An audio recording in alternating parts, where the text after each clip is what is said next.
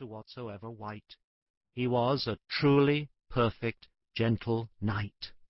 But now to tell you all of his array, His steeds were good, but yet he was not gay. Of simple fustian wore he a jupon Sadly discoloured by his habergeon, For he had lately come from his voyage, And now was going on this pilgrimage. With him there was his son, a youthful squire, A lover and a lusty bachelor, With locks well curled, as if they'd laid in press. Some twenty years of age he was, I guess. In stature he was an average length, Wondrously active, aye, and great of strength.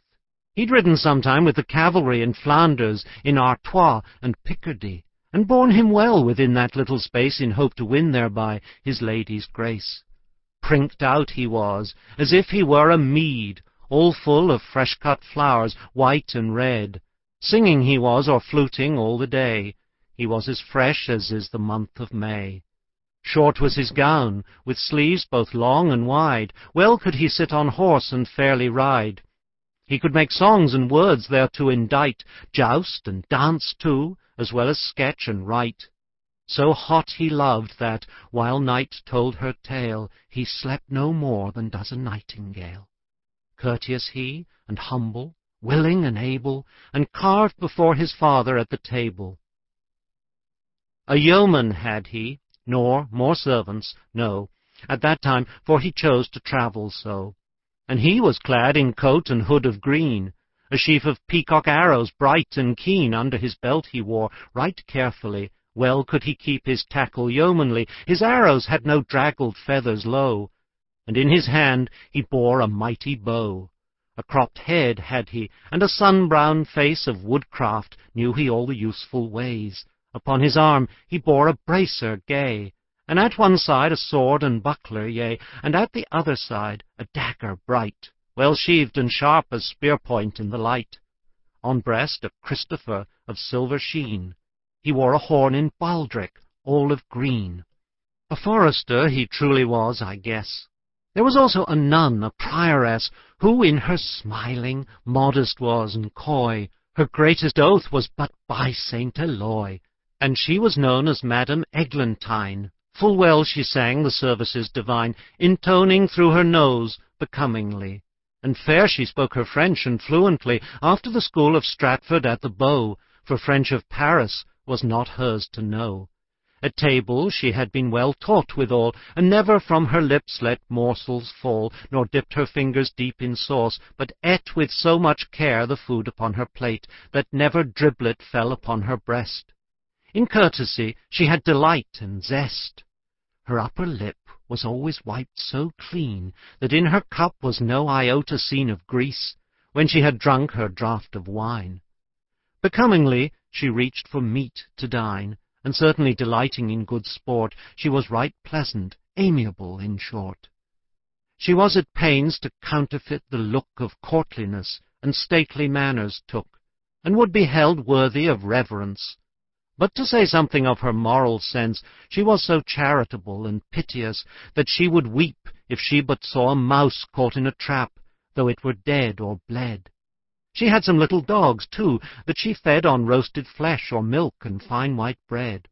But sore she'd weep if one of them were dead, or if men smote it with a rod to smart, for pity ruled her and her tender heart. Right decorous her pleated wimple was, her nose was fine, her eyes were blue as glass, her mouth was small, and therewith soft and red. But certainly she had a fair forehead. It was almost a full span broad, I own, for, truth to tell, she was not undergrown. Neat was her cloak, as I was well aware. Of coral small about her arm she'd bear A string of beads, and gauded all with green and therefrom hung a brooch of golden sheen, whereon there was first written a crowned A, and under Amor vincit omnia. Another little nun with her had she, who was her chaplain, and of priests she'd three. A monk there was, one made for mastery, an outrider, who loved his venery, a manly man, to be an abbot able. Full many a blooded horse had he in stable, And when he rode, men might his bridle hear A jingling in the whistling wind as clear. ay, and as loud as does the chapel bell where this brave monk was of the cell. The rule of Maurus or St. Benedict, by reason it was old and somewhat strict, this said monk let such old things slowly pace, and followed new world manners in their place. He cared not for that text, a clean-plucked hen, which holds that hunters are not holy men, nor that a monk, when he is cloisterless, is like unto a fish that's waterless. That is to say, a monk out of his cloister. But this same text he held not worth an oyster, and I said his opinion was right good. What? Should he study as a madman would upon a book in cloister cell? Or yet go labour with his hands, and swink and sweat as Austin bids? How shall the world be served? Let Austin have his toil to him reserved. Therefore he was a rider day and night. Greyhounds he had as swift as bird in flight, since riding and the hunting of the hare were all his love, for no cost would he spare. I saw his leaves were purfled at the hand with fur of grey, the finest in the land. Also to fasten hood beneath his chin, he had of good wrought gold a curious pin. A love knot in the larger end there was. His head was bald and shone like any glass, and smooth as one anointed was his face. Fat was this lord, he stood in goodly case, his bulging eyes he rolled about, and hot they gleamed and red, like fire beneath a pot. His boots were soft, his horse of great estate. Now certainly he was a fine prelate. He was not pale, as some poor wasted ghost, a fat swan loved he best of any roast. His palfrey was as brown as is a berry. A friar there was, a wanton and a merry, a limiter, a very festive man. In all the orders four is none that can equal his gossip and his fair language.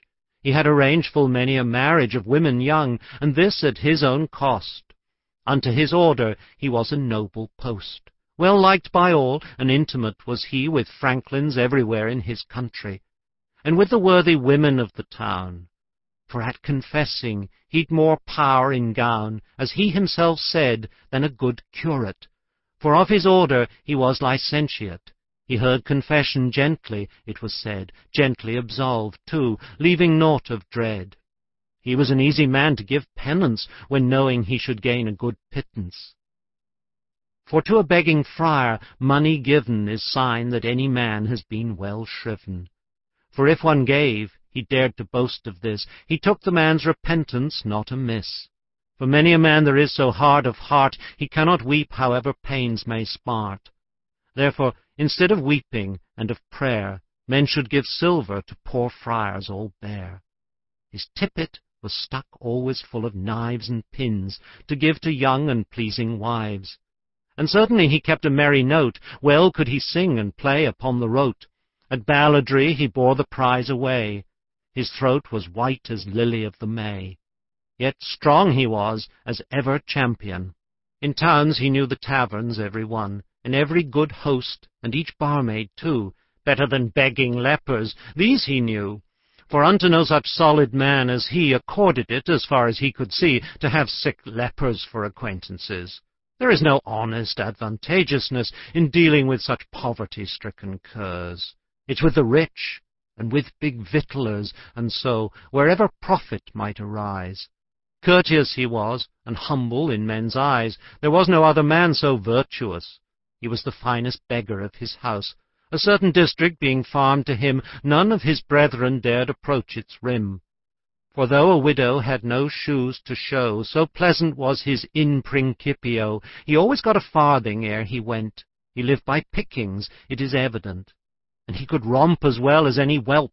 On love days could he be of mickle help. For there he was not like a cloisterer, with threadbare cope, as is the poor scholar, but he was like a lord or like a pope. Of double worsted was his semi-cope, that rounded like a bell, as you may guess.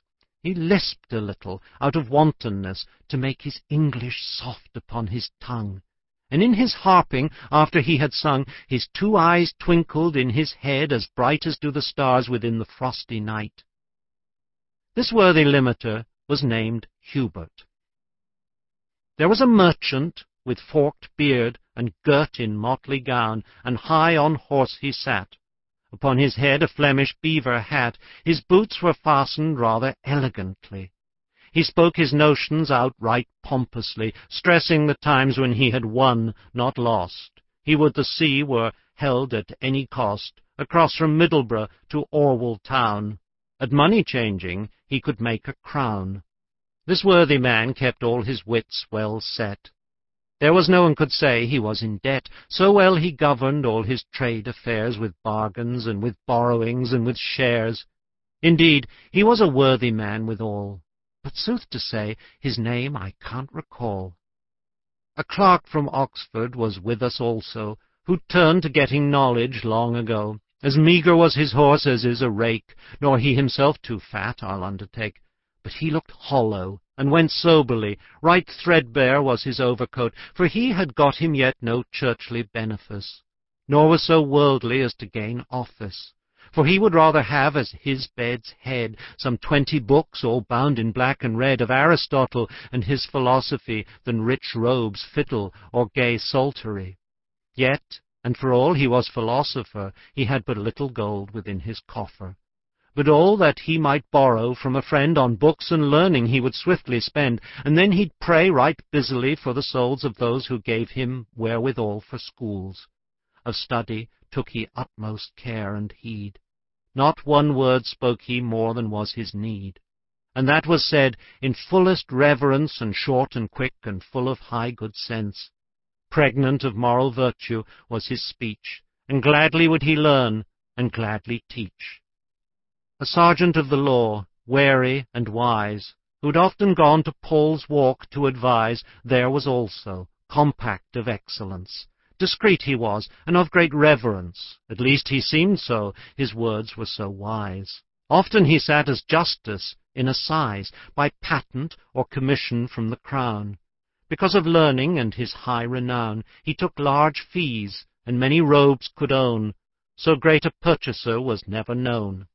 All was fee simple to him in effect, wherefore his claims could never be suspect. Nowhere a man so busy of his class, and yet he seemed much busier than he was. All cases and all judgments could he cite that from King William's time were apposite. And he could draw a contract so explicit, not any man could fault therefrom elicit. And every statute he'd verbatim quote. He rode but badly in a medley coat, belted in a silken sash, with little bars, but of his dress no more particulars. There was a franklin in his company, white was his beard, as is the white daisy. Of sanguine temperament by every sign, he loved right well his morning sop in wine. Delightful living was the goal he'd won, for he was Epicurus' very son, that held opinion that a full delight was true felicity, perfect and right. A householder, and that a great was he. St. Julian he was in his own country, his bread and ale were always right well done. A man with better cellars there was none. Baked meat was never wanting in his house, of fish and flesh, and that so plenteous it seemed to snow therein both food and drink of every dainty that a man could think. According to the season of the year he changed his diet and his means of cheer.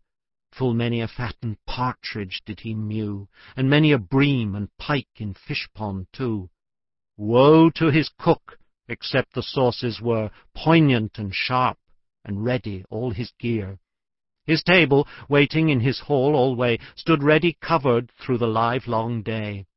At county sessions was he lord and sire, and often acted as a knight of shire. A dagger and a trinket bag of silk hung from his girdle, white as morning milk. He had been sheriff and been auditor, and nowhere was a worthier vavasor. A haberdasher and a carpenter, an arras maker, dyer, and weaver were with us, clothed in similar livery, all of one sober great fraternity. Their gear was new and well adorned it was, their weapons were not cheaply trimmed with brass, but all with silver, chastely made, and well their girdles and their pouches too, I tell. Each man of them appeared a proper burgess to sit in Guildhall on a high dais and each of them, for wisdom he could span, was fitted to have been an alderman. For chattels they'd enough, and two of rent, to which their